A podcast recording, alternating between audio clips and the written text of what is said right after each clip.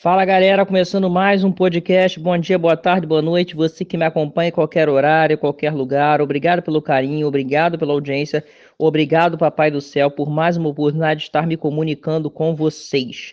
Começando mais um podcast com o apoio de Resolve RJ Consultoria, galera. Libere seu CPF, seja aprovado nos financiamentos, consiga cartões de crédito e muito mais. A Resolve RJ Consultoria resolve isso rapidinho para você. Entre em contato através do telefone 22 99267 9233, galera. Repetindo o telefone 22 99267 9233, só falar com César. Resolve RJ Consultoria, galera.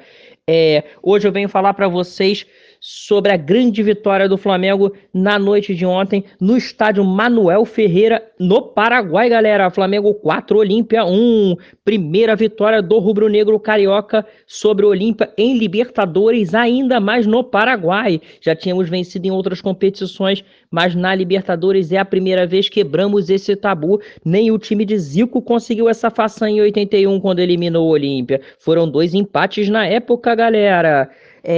A partida de ontem foi incrível, aconteceu de tudo, principalmente na primeira etapa.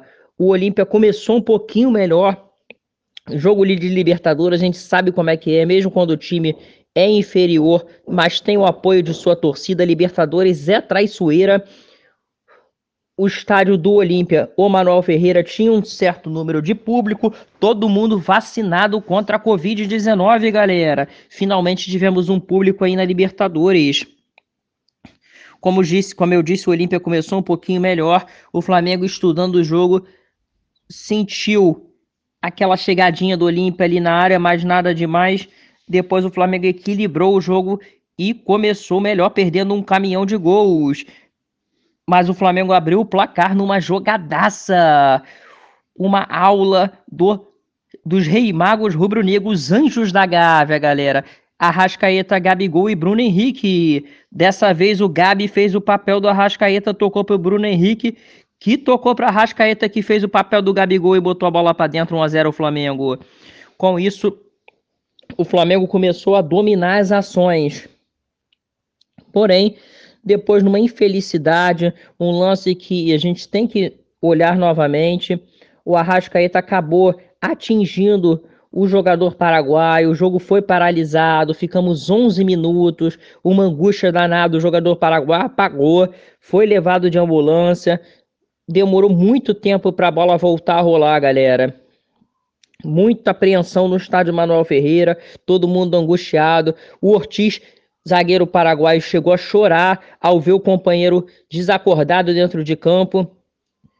Como já disse, 11 minutos parado. Depois da paralisação, mais emoção, o jogo esquentou. O Olímpia veio para cima, querendo fazer uma batalha. E a torcida em cima, porque não deram nem cartão para Arrascaeta, galera. Mas foi um lance intencional, como já disse, o Arrascaeta não é um cara maldoso, foi uma disputa de bola que acabou atingindo o adversário e ficou sem cartão para Arrasca, graças a Deus, para o lado rubro-negro. Seguia 1-0 o Flamengo melhor em campo, sentiu um pouquinho a falta de ritmo depois desses 11 minutos parado, mas depois voltou a dominar as ações, chegou no campo adversário e teve pênalti em cima do Arrasca. O pênalti demorou para ser marcado quando o Olímpia já estava lá na frente. O árbitro chegou até expulsar o Filipe Luís por uma falta. O Filipe Luís já tinha amarelo, um amarelo injusto, porque foi uma falta do Derlis Gonzalez. Derlis Gonzalez já queria arrumar confusão, empurrou o Filipe Luís. Filipe Luís chegou a cair e não, quando ia revidar, o árbitro deu amarelo para os dois, paralisando já o lance para tentar mostrar sua autoridade, dando amarelo para os dois. Com isso, o Filipe Luís já estava amarelado. Nesse lance do Olímpia, quando o Olímpia chegou à frente, o Filipe Luís fez uma falta de cartão e acabou expulso. Porém, o VAR chamou o árbitro um pouco atrasado para marcar pênalti para o rubro-negro carioca. E olha que o Olímpia já estava querendo um pênalti lá na frente, numa bola que bateu no braço do Léo Pereira. Mas foi bola na mão, não mão na bola. O VAR foi olhar, anulou o cartão vermelho do Filipe Luís e deu pênalti para o Flamengo. Gabigol com maestria, cobrou com tanta frieza, com categoria, botou a bola no fundo da casinha, 2-0 o Mengão. O Olímpia voltou a fazer uma pressãozinha no final do jogo, o Diego Alves fez uma grande defesa e ainda no primeiro tempo o Olímpia deixou dele, voltando a ter falha na bola aérea o Flamengo. Infelizmente, um cruzamento, Gustavo Henrique e Léo Pereira, que nós estávamos elogiando durante a etapa inicial, estavam bem por sinal, não viram a bola, não sei onde os dois estavam com a cabeça, parecia que estavam em outro planeta. O atacante do Olímpia subiu em cima do Isla, nas costas do Isla, galera, bola aérea tenebrosa para a defesa rubro-negra, e o gol foi em cima do Diego Alves. Não estou dizendo que o Diego Alves falhou, mas o gol foi em cima dele, galera. Gol do Olímpia, colocando mais fogo ainda no confronto. Uma batalha Libertadores, é isso! Fomos para o intervalo, depois dessa paralisação desse primeiro tempo agitadíssimo.